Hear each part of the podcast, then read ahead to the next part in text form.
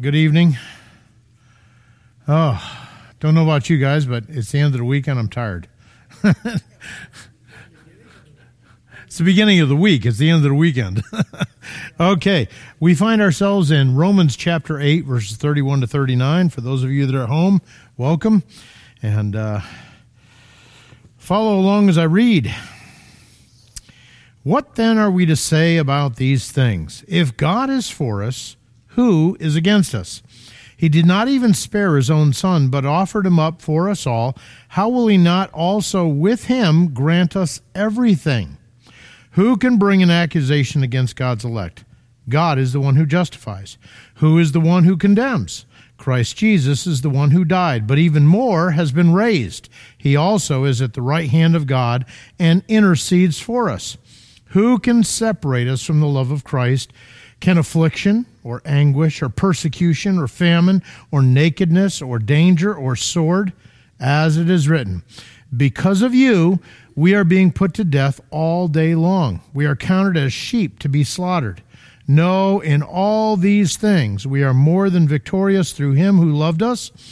For I am persuaded that neither not even death or life, angels or rulers, things present or things to come, hostile powers, height or depth, or any other created thing will have the power to separate us from the love of God that is in Christ Jesus our Lord. Let's pray.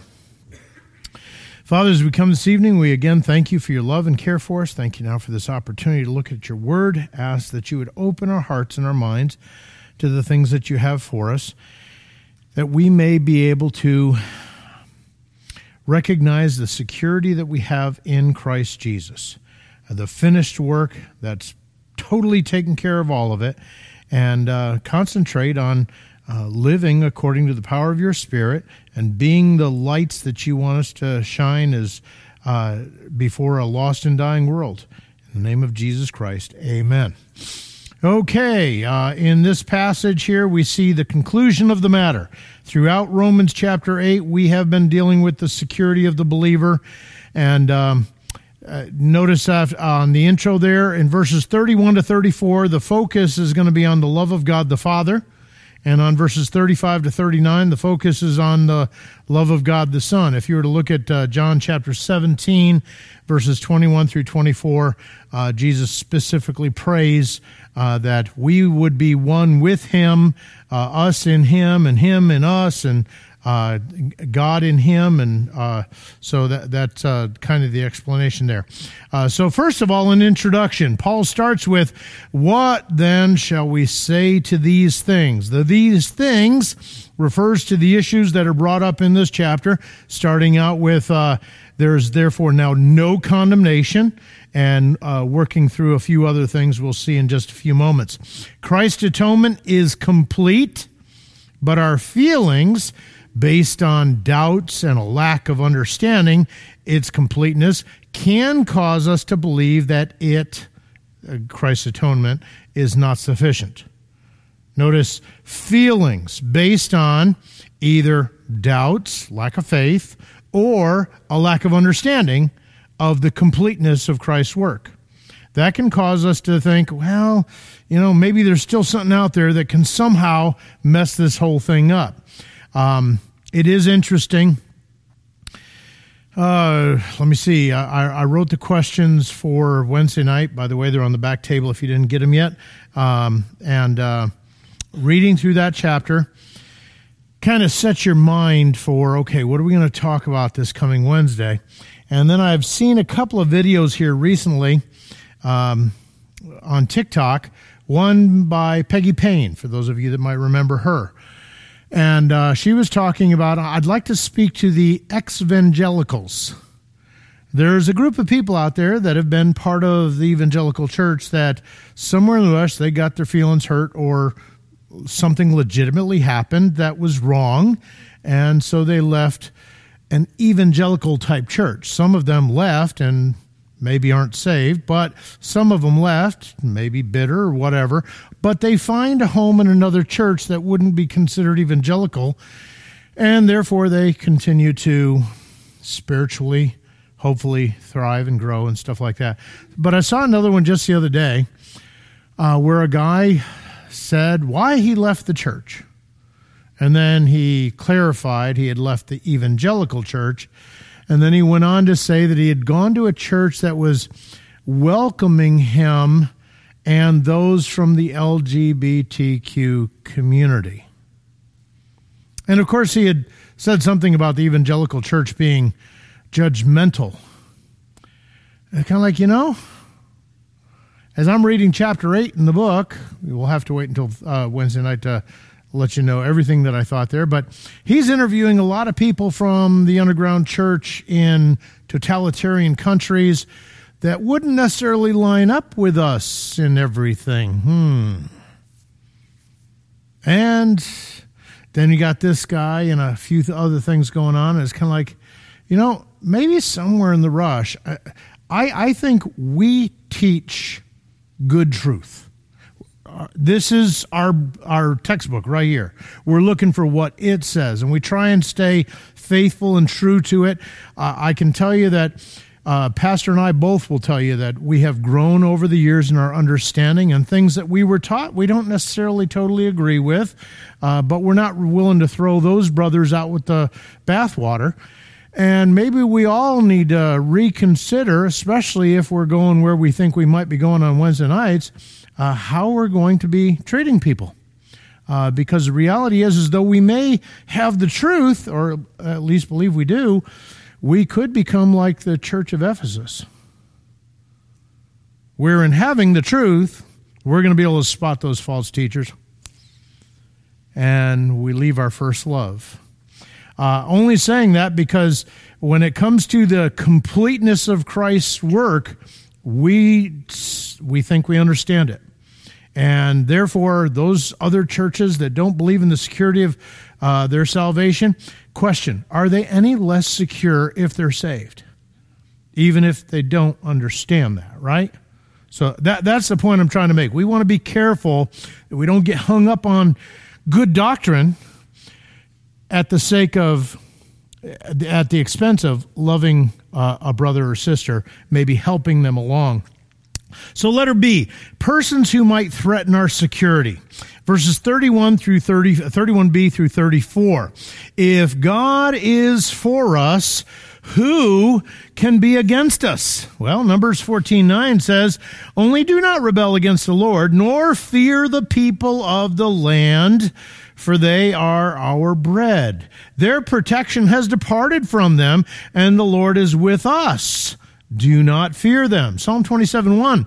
The Lord is my light and my salvation. Whom shall I fear? The Lord is the strength of my life. Of whom shall I be afraid? Psalm 118 verse 6. The Lord is on my side. I will not fear. What can man do to me? Well, he can throw you in jail. He can torture you. He can kill you. Yeah. um, think about the last couple of years with, with COVID. Uh, the reality is, is sometimes we kind of get all agitated about what's going on in the political realm, uh, what health concerns there may be. It's kind of like, whoa, whoa, whoa, wait a minute, wait a minute, wait a minute. Does God not have all of that in his control? Okay? Yeah, but I don't like the way it's working. I don't want, I don't like the way it's, it's working out, uh, the, the way it looks. I mean, we'll get to that in a couple of verses. We're like sheep for the slaughter. Uh, no, I really don't like that. Yeah, uh, remember, who's in control again? okay. Uh, it is God who is for us. Uh, when when we read these verses, sometimes I think we look at them as kind of like, well, that was for them then. It isn't for us today. Oh yeah, let's look at the next verse. Uh, notice he says well, we'll get to the next verse in a minute. Letter A, the word if here is a conditional particle signifying a fulfilled condition, not a possibility. I, I love it when we translate other languages into the English. We use words, uh, we could have used these words over here, but for some reason we use these words here. And it's kind of like, it would have just been better if you'd said it the other way. Um, this could be since God is for us because God is for us. But they put the if there because that word would sometimes mean if, but you, then you got that uh, conditional uh, particle thing going on. And so it's best translated because or since. Uh, the obvious impl- implication if one could take our salvation, they would have to be greater than God. So notice, we have a uh, obvious, I mean, we have a no condemnation status according to verse 1. In verses 9, 15, and 23, we have the Spirit of God as a down payment. Down payment, promise that we're going to pay the rest of it. Uh, we are sons or children by adoption of God and therefore heirs, verses 14, 16, 17, 23. We were foreknown, predestined, called, justified, and glorified, all in the past tense Though we haven't experienced the last one yet, it's a done deal. Whole point being, God's for us. Who's going to undo that whole thing? Yes, sir.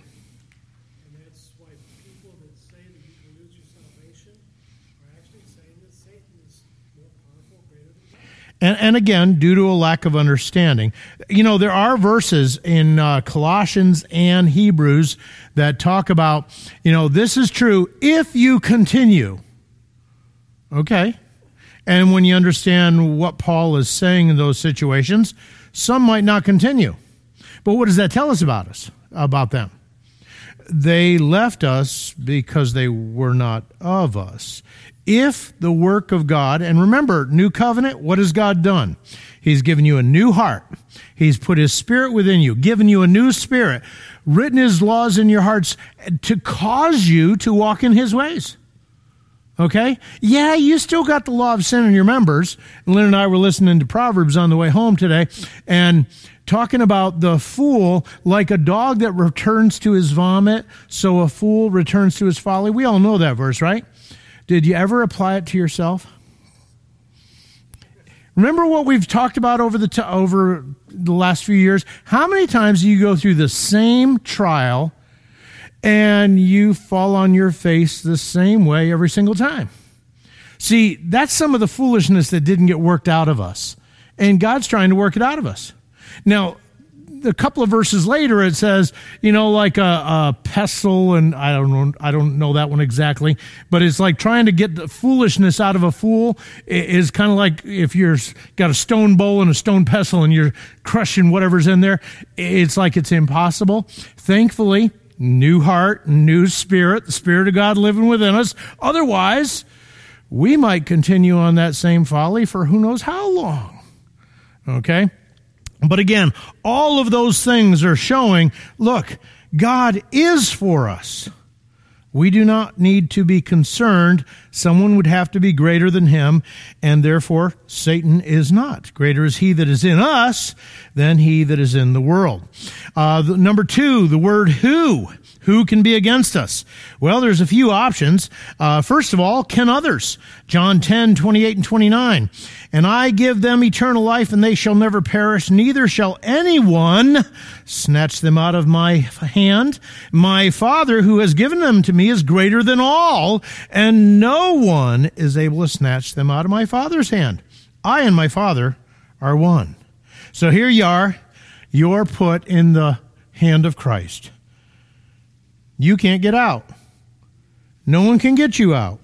God, who is greater than him, well, then greater than all, it's like this. And I love the, the, the brothers, and I assume they're brothers, that say, well, you can hop out. Kind of like, yeah, I'd like to see that one. you know, kind of like, where, where's the edge of the body of Christ? I want to, I want to get out of here. Uh, it, does, it doesn't work that way, okay? So, who? Can others? How about can we? The Judaizers taught salvation uh, uh, needed to be maintained through the keeping of the law, and therefore one could lose their salvation by some heinous sin. Uh, how many churches uh, still teach that one can blaspheme the Holy Spirit in the sense of doing something wrong? Not in the sense of dying without Christ. Not in the sense of seeing Christ do a miracle here and then saying he did it by the power of Satan but they just do something wrong. And uh, it, it's kind of like, wait a minute, wait a minute. When you think about that, it's kind of like it seems silly, but people teach it. Indeed, I, Paul, say to you, Galatians 5 2 to 6, that if you become circumcised, Christ will profit you nothing. If you think that you can somehow get in the good graces of God by keeping the law, Christ profits you nothing. And I testify again to every man who becomes circumcised that he's a debtor to keep the whole law. You have become estranged from Christ, you who attempt to be justified by law. Uh, you have fallen from grace.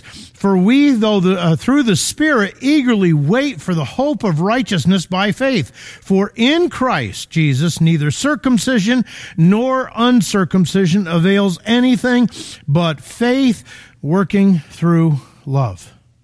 So again, you see this idea of uh, somehow doing something to keep your salvation, uh, or or you could lose it by not. Uh, it doesn't work that way. How about can God? Uh, who can separate us from the love of Christ? Well, uh, or who can be against us? Verse thirty-two is a matter of could and would. If anyone could, it would have to be the one who gave it. If anyone could separate you uh, from the love of God, it would have to be the one who gave it. And of course, that is God. And notice, being all knowing, he could have allowed for his removal of salvation ahead of time and would have warned us of such a thing. If one could lose their salvation, do you not think that God would have said, Oh, by the way, if you do this, right? I mean, that, that, that is the character of God. He warns us ahead of time, doesn't he? But there's no such warning. And therefore, is he going to go back on what he has said? Obviously not. So, uh, so let me read verse 32 again, since I said uh, would or could there. he did not even spare his own son, but offered him up for us all. How will he not also with him grant us everything. And it's amazing how many times Paul talks about uh, everything is for you when he, especially when he's writing to the Corinthians. Uh, everything that's going on, I'm doing it for you. Uh, God's doing everything for you. Uh, one of the things that I've been challenged with is God, give me a vision for more not the enlarge my tent type thing. Uh, uh, what's his name? Jabez's prayer, that kind of thing.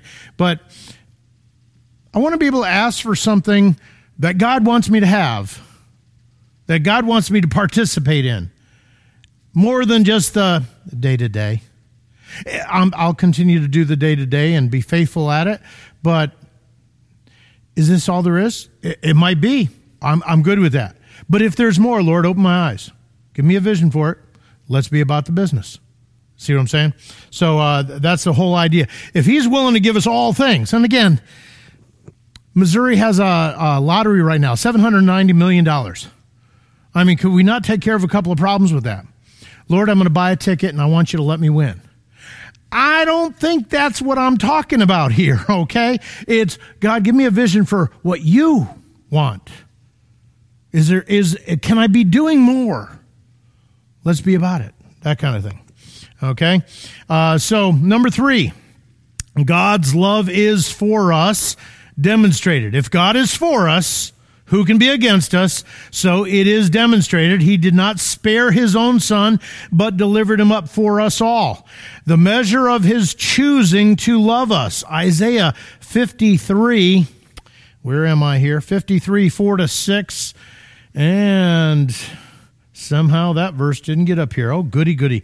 Uh, if you go back there uh, and see Isaiah 53, you see that uh, God has laid on him the iniquity of us all. Uh, that's the passage there in verse 10 also. Uh, the measure of Christ's love for us, John 10, verses 17 and 18. And I do not understand how I didn't get those verses on here because I've got so many verses, it's pathetic. um, okay, well, I missed those. Um, uh, John 14, 2 and 3, that's the, in my father's house there are many mansions. If it were not so, I would have told you. I go to prepare a place for you. The, and if I go to prepare a place for you, I'll come again and receive you unto myself, that where I am, there you may be also. So that's the measure of Christ's love for us. Uh, how about Romans 4.25? Who was delivered up because of our offenses and was raised because of our justification. Okay? He was delivered up. Now, not only that, but he went willingly. No man takes my life from me, but I lay it down. Uh, Romans 5 6. For when we were still without strength, in due time, Christ died for the ungodly. Uh, I'm not exactly sure why, but whether it be our culture, our society, uh, somehow we've gotten this idea that those people are the ungodly. And we kind of forget that Christ died for the ungodly. We sure do want to be part of that group, right? You know what I mean? Because if he died for them and not for us, oops, we're in trouble. And then, of course, uh, verse 10 of chapter 5 For when we were enemies, we were reconciled to God through the death of his Son. Much more, having been reconciled, we shall be saved by his life. So uh, he did not spare his own son, but delivered him up for us all. How shall he not with him also freely give us all things? Notice the word us here.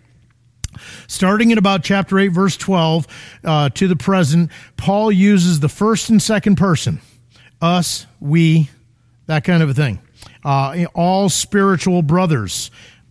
Uh, he, he, he's not saying you. He's including himself with them as being equal there.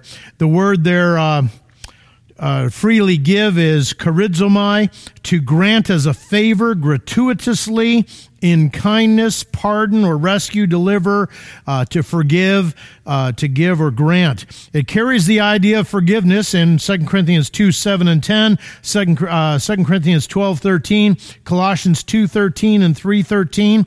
Uh, unlimited forgiveness brings impossibility to sin ourselves out of God's grace. Because when we sin, if we confess our sins, right?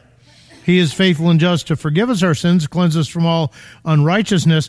And if someone sits there and says, well, if uh, it's impossible to sin myself out of grace, well, I can sin more, right? Well, that's already been dealt with in chapter 6. Okay? You can go back, look at the notes online, and listen to the sermon. No, may it never be. How can we who died to sin live any longer therein? God has made us new people. Okay. Number four, who? What about Satan? We've talked about others. We've talked about ourselves. We've talked about God. What about Satan? Notice it says, well, uh, notice Satan is called the accuser of the brethren in Revelation 12:10. Uh, we see examples of this in Job. Uh, the accusation basically in Job 1 uh, 8 through 11 well, I guess I'm on the next page of notes. No, I'm not. There it is. For inquire, please, uh, uh, of the former age, consider the things I dis- uh, the things discovered by their fathers. Oh, that's not the right verse. Okay. You know the story of Job in chapter one. God uh, has all the angels reporting to him. Satan shows up. He goes, Hey, have you considered my servant Job? Yeah, yeah, yeah take away the things you've blessed him with and let's see what happens. So notice in your notes, worshiping God out of selfish motives. Do, do some people worship God out of self, selfish motives? Uh, I think of the speakers that say, you know, if you will give so much today, God is going to give it back to you a hundredfold, shaken, patted down, stirred up. I mean, you're going to get rich. Oh, sure, I'll give. uh, you know, uh, that some people do that, but that was the accusation. But in Job 1 8, as well as 42 7 through 8, God calls Job my servant from the beginning of the book to the end of the book. So obviously, God knows a little bit more about what's really going on there. Uh, Joshua, the high priest, in the days of uh, the rebuilding of the temple, uh, he uh, is brought before the Lord. Uh, Zechariah 3 1 and 2 says, Then he showed me Joshua the high priest standing before the angel of the Lord, and Satan standing at his right hand to oppose him. And the Lord said to Satan, The Lord rebuke you, Satan. The Lord who has chosen Jerusalem rebuke you. Is this not a brand plucked from the fire? Uh, whole point being is Joshua is there with dirty clothes representing uh, sin or whatever, and uh, God speaks to him, says, "Hey, we're giving you clean clothes, we're giving you a new turban, uh, that kind of a thing. Uh, now go and do what you're supposed to be doing." So basically, a 1 John 1 9, even though he's being accused. Uh, the next person that's being accused is Peter. In Luke chapter 22, verses 31 and 32, the Lord said, Simon, Simon, indeed Satan, uh, Satan has asked for you that he may sift you as wheat. But I have prayed for you that your faith should not fail. And when you have returned to me, what does that mean? Yeah, you're going to fall on your face. But when you return to me, encourage, strengthen your brethren. See, it's not the failure that's the issue. It's getting caught up in that failure and staying there. Uh, Satan uh, knows something about him, thinks that he can get him to stay there, and that's not going to happen. So that brings us to letter B divine protection. Who shall bring a charge against God's elect? Isaiah 50, verses 8 and 9. He is near who justifies me who will contend with me? Let us stand together. Who is my adversary? Let him come near, uh, near me. Surely the Lord God will help me. Who is he who will condemn me? Indeed, they will all grow old like a garment. The moth will eat them up. And then, of course, in Revelation uh, 12, 10, and 11, then I heard a loud voice out of heaven uh, saying in heaven, Now salvation and strength and the kingdom of our God and the power of his Christ have come. For the accuser of the brethren who accused them before our God day and night has been cast down.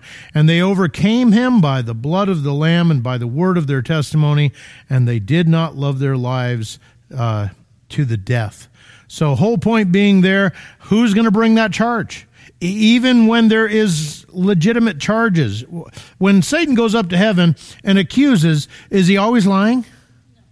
No. We give him plenty of ammo, don't we? Thankfully, we have an advocate, a lawyer, a defense lawyer, who raises the hand. Yeah, I, died for that one too. Okay? So, uh, though he may bring the charge, it is nullified. Uh, notice it is God who justifies. And again, uh, we see that explained better in Romans chapter 4, starting in Romans 3. Uh, 325 through 26, whom God set forth as a propitiation by his blood. God was satisfied by his blood through faith to demonstrate his righteousness because in his forbearance God had passed over sins that were previously committed to demonstrate at this present time his righteousness that he might be just and the justifier of the one who has faith in Jesus. Again, Romans 4:25, he was delivered up for our transgressions and he was raised again for our justification. Uh, Romans 5 1. We are confident, yes, well pleased rather to be absent from the. That's, excuse me, that's uh, 2 Corinthians uh, 5 8. I don't know why I got that one. 5 1, we have peace with God. Being justified by faith, we have peace, peace with God. And then Romans 8 1, uh, we have. Uh, there is therefore now no condemnation. Why? Because we're justified in Christ. So it is God who justifies. Uh, number four, who? Well, what about Christ? If we can't and others can't and Satan can't and God's not going to, what about Christ? Who is he who condemns? It is Christ, first of all, who died. Second of all, and furthermore, is also risen, who is at the right hand of God. So he's ascended in heaven and he's sitting at the right hand of God. And of course, you see there's a lot of verses there that ex- uh, express that. But it goes on to say, who also makes intercession for us. Now, the concept of intercession here is there is involvement in what's going on in our life. He is personally involved in not only what's going on, but talking to the Father on our behalf, according to the will of God. Again, is that prayer going to be answered? Yes, because God, who has no sin, Christ, who has no sin, talking, there are going to be an agreement, and Jesus is praying according to the will of God, obviously. Therefore, the prayer is going to be answered. So the idea that he is, he's died, uh, he's risen, he's ascended in heaven, those are not as personal as he's making intercession. Yes, he died for your sins. He rose again for your justification. I understand. Very often we have a tendency to look at that as something that happened back here. Okay, now what's God doing? Well, Jesus is sitting at the right hand of the Father, King. What does that have to do with me? Actually, a lot, because we're already seated in the heavenlies, but makes intercession for you. Oh, personally involved. Okay? So obviously, he is not going to be the one that condemns because he's involved in the positive aspect of thing. Uh, letter C. Circumstances. Uh, see, in verses 31 through 34, it was people that might separate us from God uh, or might threaten our security. Now we're going to talk about circumstances that might threaten our security in verses 35 to 37. Who shall separate us from the love of Christ? Now notice there's another who but are there any people talked about in the next section? Well, yeah, you could say angels, dominions, and principalities and that kind of stuff. But notice, first of all, shell tribulation. The word there is thlipsis, uh, pressure, affliction, uh, anguish, burden, persecution, tribulation, trouble, most often used of outward difficulties. Um, the guy going down 159 at 35 miles an hour. It's an outward difficulty, right? um, and and I only use that one because we've already brought it up. Um, so it's most often used of outward difficulties. Is that going to separate us from the love of Christ? No. How about distress? The word there is stenochoria, uh, narrowness of room, calamity, anguish, distress. In such difficulties, God is faithful. When you're confined by pressures. That's the idea here. In those situations, God is faithful. 1 Corinthians 10 13, uh, most people misunderstand 1 Corinthians 10 13. Uh, no temptation, difficulty, uh, distress has overcome you, but that which is common to man. And God is faithful, who will not allow you to be tested beyond what you're able, but with the temptation, provide a way of escape so that you may be able to endure it and then someone dies. I can't endure it. You are never intended to endure anything by yourself. Everything that we're involved in, we need the grace of God to get through. Jesus said, Without me, you can do 90% of the stuff I'm calling, no, nothing. Zip, nada. So the intention is whatever's going on in your life, you're walking with God. God's walking with you. Okay? And so whatever the distress is, He's going through it with you. And the idea of providing a way of escape, very often we have a tendency to think of escape as getting out of. And this says that you may be able to endure it, which means you're going through it. Okay? And so, therefore, uh, we're not quote unquote escaping in the sense of getting away from, but getting through. And getting through in a way that's honoring and pleasing to God, not just, well, I survived that one, that kind of a thing. Okay, so that's distresses or persecution suffering affliction for the cause of Christ. Uh, of course, in Matthew chapter 5, verses 10 through 12, uh, suffering for the affliction for the cause of Christ comes with the promise of blessing. Okay? Uh, blessed are you when they uh, call you names, when you suffer for him. Uh, oh, how very happy is the idea. It's not that we're enjoying the persecution, it's we're blessed. Uh, they, they've seen something in us that they hate, and who do they hate more than Jesus Christ? Nobody. And so, obviously, you're doing it right. God has blessed you that you're doing it right. So uh, you go through it, and again, you're looking to Him for strength. How about famine? Most often, the results from persecution. If we do see a persecution of Christians in this country, what do you think is going to happen? I, I, imagine with me for just a moment. I believe it's a House member in Colorado that is uh, trying to get a law introduced and therefore passed where if you haven't been vaccinated, uh, they and you get COVID and have to go to the hospital, they don't want the insurance companies to pay for any of that. They want you to have to pay for all of it. Well, if they'll do that to any American citizen, what happens when they decide y'all are the ones that burned down Rome? Okay? Uh, we'll probably be put in a situation where you're not just going off to the store and buying anything you want like we always have, right? So that's the idea here. A famine uh, most often results from persecution. How about nakedness? The word here is not the idea of being nude, it's just destitute because of persecution. Okay? Um, peril, danger in general.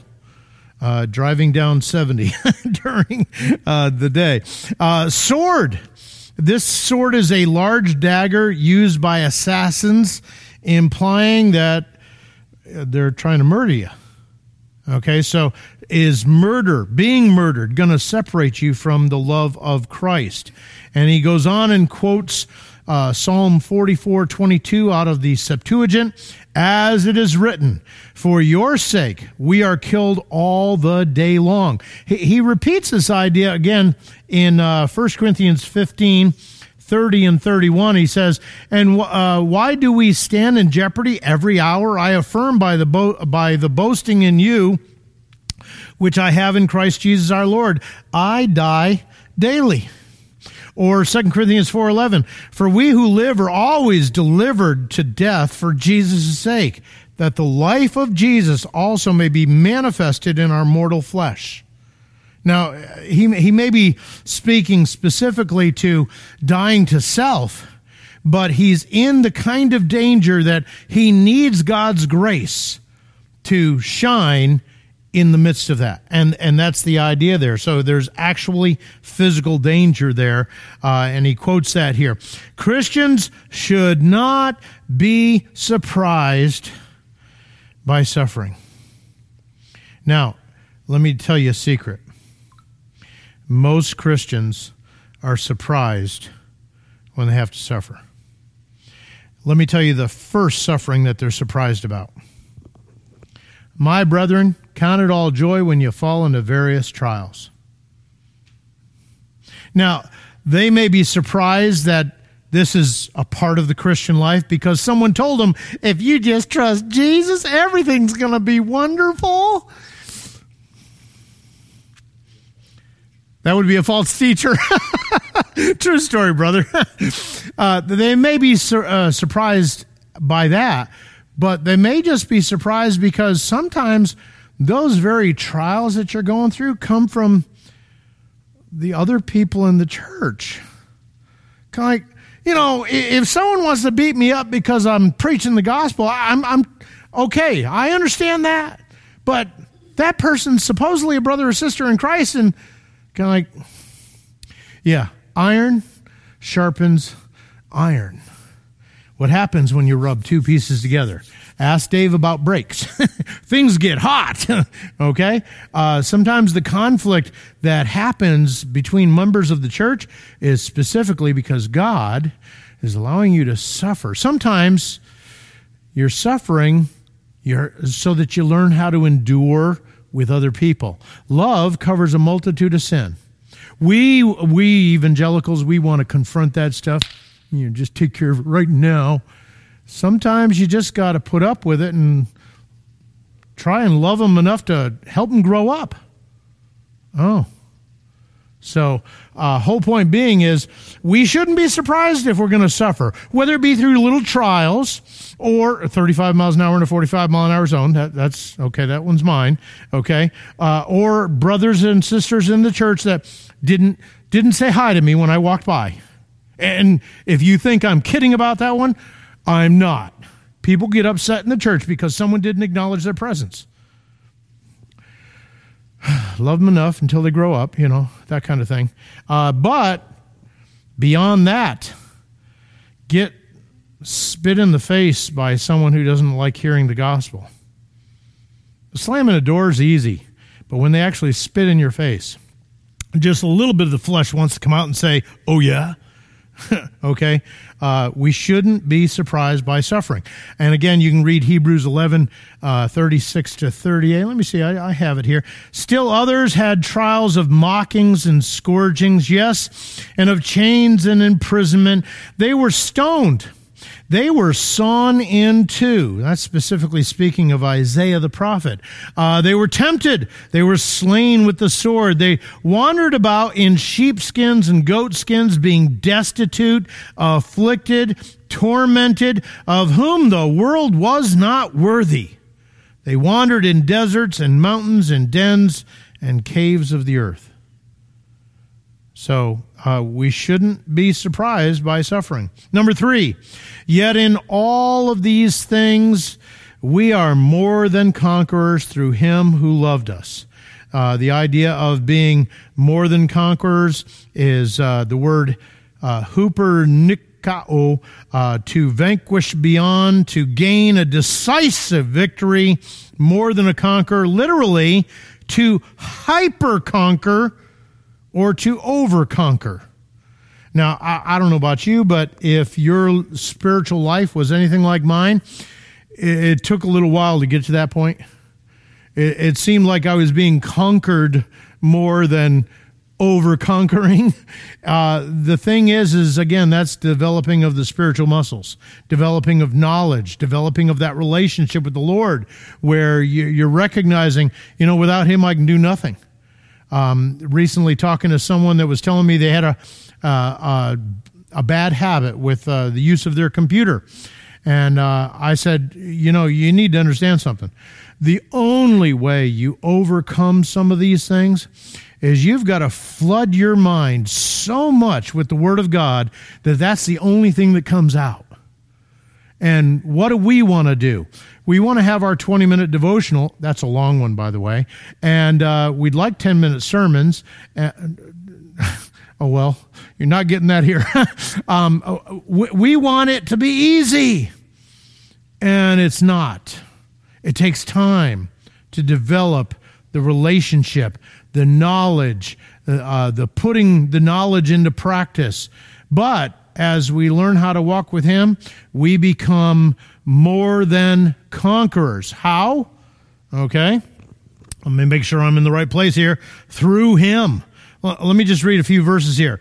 Uh, 1 Corinthians 15 57. But thanks be to God who gives us the victory through our Lord Jesus Christ. 2 Corinthians 2:14. Now thanks be to God who always leads us in triumph in Christ and uh, through us diffuses the fragrance of his knowledge in every place. I, I like that because we got one of those uh, diffusers, you know. Put a little bit of oil in there and turn it on. That's what we're supposed to be doing as we live and we talk about Jesus and we sing about Jesus and uh, we we give an example of what He's like in the way we deal with people. We're we're diffusers.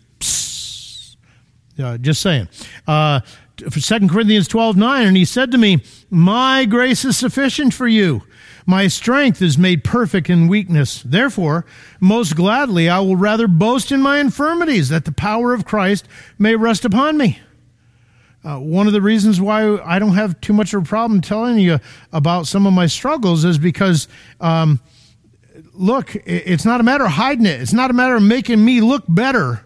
It's a matter of, it's only as I am humble and recognize, Lord, this is an area that the power of Christ rests upon me. And I experience that overcoming. 1 John 4 4. Uh, you are of God, little children, and have overcome them because he that is in you is greater than he who is in the world. And then the next chapter, 5 verses 4 and 5. For whatever is born of God overcomes the world. Now, again, if you just read that verse as a young Christian, you recognize, boy, I just blew it five times. You'd sit there and say, I guess I must not be saved. No, no, let's let's read on here okay and this is the victory that has overcome the world our faith See, again, those spiritual muscles, we learn to walk by faith. It doesn't come naturally. It's all available at the moment of salvation, but we have a tendency to lean on our own own understanding, uh, to be able to see, touch, taste, feel. Uh, we got our emotions all wrapped up in something, and we kind of miss the point that that's not what's giving you the real picture. It's what God says about that. Well, where does it say in the Bible about it's all there. There is nothing new under the sun. It may not talk about computers. It may not talk about this, but it talks about the problems that a lot of those things bring. It's a matter of coming back here and finding out uh, what God has for us. And then, of course, uh, Revelation 12 11, I read a little bit earlier for you. Uh, again, we are more than conquerors through him. So that brings us to the conclusion of the matter in verses 38 through 39. He says, For I am persuaded. The word there is peitho. It basically means to be convinced.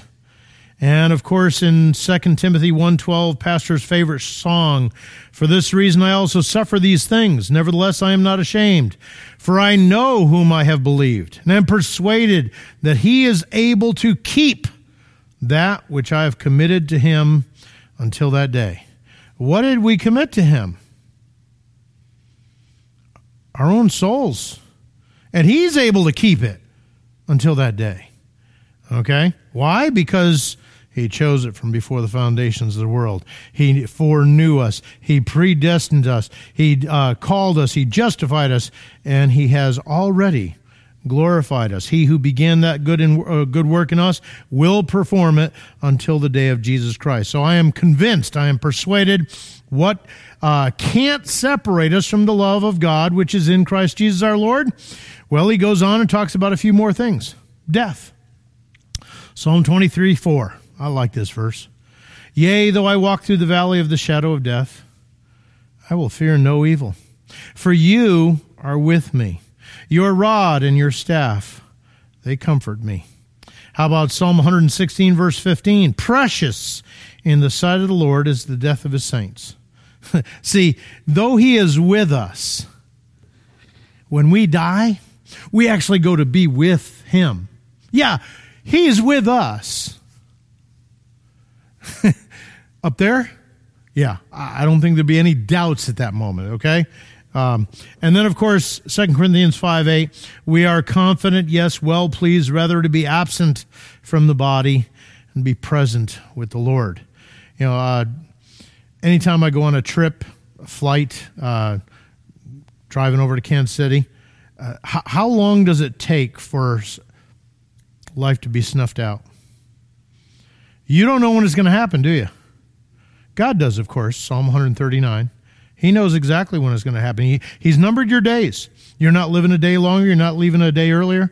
But, you know, when I'm driving down 70 and I've seen enough of those videos where someone does something, it looks stupid from this perspective. Who knows what was going on in the situation?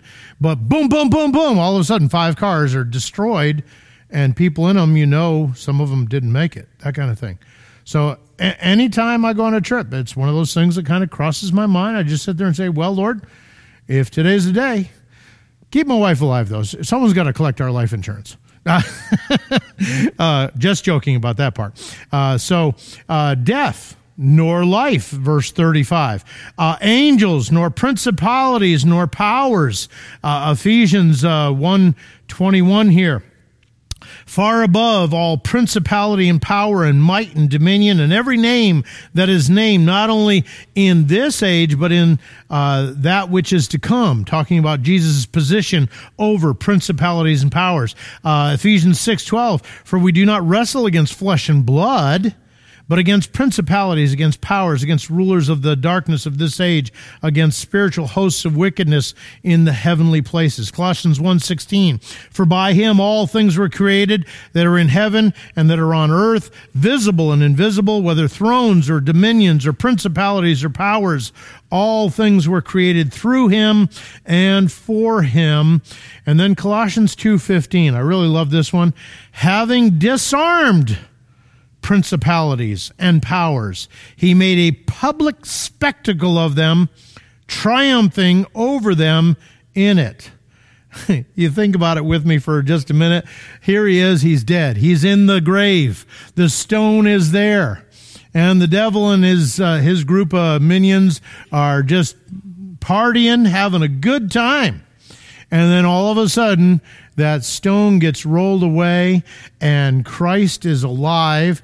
And for the people that are there, the Roman soldiers, there's an angel sitting on top of that stone saying, Yeah, what you gonna do about it? They all pass out. They're they're so afraid. Uh, the angels couldn't keep him there, the, the fallen ones. Uh, he's alive. And in so doing, he has disarmed them. They have no ability to do anything without permission because he's King of Kings and Lord of Lords. Okay? So, angels, principalities, powers, no, they're not going to do it. How about things present or things to come? This would include everything that we experience. Uh, once again, we go back to who is God? What is he like? Uh, we have him predetermining to conform us to the image of Jesus Christ. Well, what if this happens? Yes. Well, what if that happens? Yes. Nothing is getting by him. There is no plan B when it comes to God fulfilling his plan. It's not as though something happens, Satan throws a wrench in the wheel, and now what am I going to do? Just give me a minute, I'll think about Okay, I got an idea. And believe me, I was taught that in Bible college. You know, Haman came up with this idea to kill all the Jews. God had to come up with another plan. It's like this battle going back and forth. It's kind of like, no, God knew it was going to happen that way. He already had it all planned out. Well, that kind of makes it seem like we're robots you can continue to make all those arguments all you want. You are just as involved in making decisions as anything, and yet God knows exactly what you're going to decide. He hasn't determined you're going to decide. Well, sometimes He does, but He knows what you're going to decide. You're not you're not shocking Him. You're not surprising Him. So uh, things present, things to come uh, nor height nor depth. The words there are hupsoma, an elevated place, bathos, profundity uh, or extent, mystery, deep, deepness, depth. Uh, I'll be honest with you, the commentary couldn't give me enough information on this idea. But let's say anything that's up here, anything that's down here, none of that can separate you either. Nor to, no, notice the last thing, nor any other created thing. What isn't created? In the beginning was the Word, and the Word was with God, and the Word was God. The same was in the beginning with God. All things were made by Him, and without Him was not anything made that was made. So the only uncreated being, of course, is God. And notice what it says here None of these things, nor any other created thing, can separate us from the love of God in Christ Jesus. Again, that concept of being in the realm of Christ. The Spirit of God takes you at the moment of salvation, baptizes you, places you into the invisible body of uh, Christ, the church, the organism that you can't see the sidewalls of and he seals you there until for use whatever preposition you want to. Doesn't change the meaning. The day of redemption. When's the day of redemption? When the, the spirit of god is the down payment when the full payment. When this body this mortal puts on immortality this corrupted puts on incorruptibility. You're sealed until then. You are secure if you're born again, if your faith is in who Christ is, what he has done, there is therefore now no condemnation because you're in Christ and nothing can separate you from the love of God that's in Christ Jesus our Lord. Amen? All right. Well, let's close in prayer and Lord willing, see you Wednesday night. Father, we do thank you Again, biblically, theologically, there is no way a saved person can stop being saved and be unsaved. Yet we know, Lord, that many people have been led into a profession, not necessarily the possession of the Spirit of God. Uh, many have joined the church and walked like us, with us for a period of time, but then they go off into the world. Doesn't mean they knew you. We recognize, Lord, sometimes bitterness, pet sins get us down where maybe we don't walk as close with you as we could. We probably aren't going to feel very saved. Most looking in from the outside aren't going to think we're saved. But we do know, Lord, that you're the one that does the work in the heart. So we would ask, Father, that for those of us that know you, that you would open our hearts and our minds to the things that you have for us. Give us grace to walk in the depth of the relationship that we can have with you, not just do church on Sunday morning. For those that are kind of stuck on things, Lord, that you would teach them the things they need so that they can be overcomers. And Lord, for those who don't know you, that you would open their eyes to their need so that they too might trust you. Thank you for your love and care for us. In the name of Jesus Christ, amen.